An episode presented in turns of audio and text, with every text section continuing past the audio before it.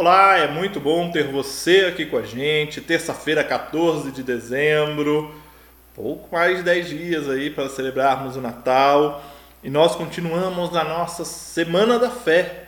Vamos olhar para a palavra de Deus então, Hebreus 11, do versículo 11 ao 19, diz assim: Pela fé, até mesmo Sara, embora estéril e idosa, pôde ter um filho. Ela creu que Deus era fiel para cumprir sua promessa. E assim uma nação inteira veio desse homem velho e sem vigor, uma nação numerosa como as estrelas do céu e incontável como a areia da praia. Todos eles morreram na fé, e embora não tenham recebido todas as coisas que lhes foram prometidas, as avistaram de longe e de bom grado as aceitaram. Reconheceram que eram estrangeiros e peregrinos neste mundo. Evidentemente, quem fala desse modo espera ter sua própria pátria. Se quisessem, poderiam ter voltado à terra de onde saíram mas buscavam uma pátria superior, um lar celestial. Por isso Deus não se envergonha de ser chamado Deus deles, pois lhes preparou uma cidade. Pela fé, Abraão, ao ser posto à prova, ofereceu Isaque como sacrifício. Abraão, que havia recebido as promessas, estava disposto a sacrificar seu único filho, embora Deus lhe tivesse dito: Isaque é o filho de quem depende sua descendência. Concluiu que, se Isaque morresse, Deus tinha poder para trazê-lo de volta à vida e, em certo sentido, recebeu seu filho de volta dos mortos. Eu acho muito interessante o conceito de fé que Hebreus 11, no versículo 13, traz para a gente. Todos eles morreram na fé e, embora não tenham recebido todas as coisas que lhes foram prometidas, as avistaram de longe de bom grado, as aceitaram.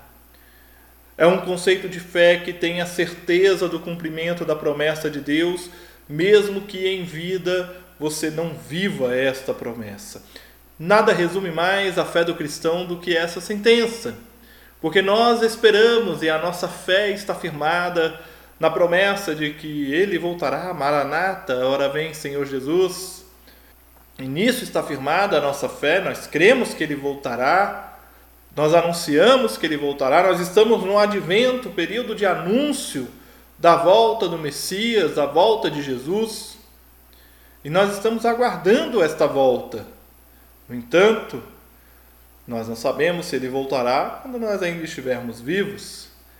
Pode ser que não, mas independente disso, nós contemplamos a glória futura, nós avistamos o lar celeste, a pátria celestial essa mesma pátria que faz de nós embaixadores do reino de Deus hoje, no presente. A nossa fé aponta para o futuro, mas ela é vivida hoje, no presente. Ora, todas essas promessas que nós vimos aqui no texto, Sara sendo mãe, a construção da nação, tudo isso, se acontece, tudo isso acontece no tempo determinado de Deus. Sara experimenta a maternidade no presente, não é no futuro. Abraão contempla o futuro da promessa de Deus na sua vida. Abraão é posto à prova no episódio em que Deus pede que ele sacrifique Isaac, e de fato ali parece haver uma morte e renascimento de Isaac, como o autor de Hebreus sugere para a gente e aquilo acontece no presente, não é no futuro, é a fé sendo posta à prova e vivida diariamente. O desafio para mim e para você é compreendermos que as promessas de Deus irão se cumprir. Nós vivemos pela fé e nós aguardamos o cumprimento das promessas de Deus em nossas vidas. Senhor Deus e Pai, como é bom poder confiar na tua graça e no teu amor caminharmos juntos de fé em fé.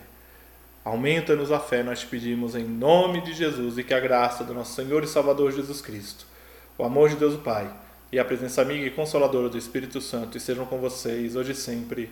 Amém e amém. Nós continuamos juntos, andando de fé em fé e aprendendo com Jesus a leveza de viver.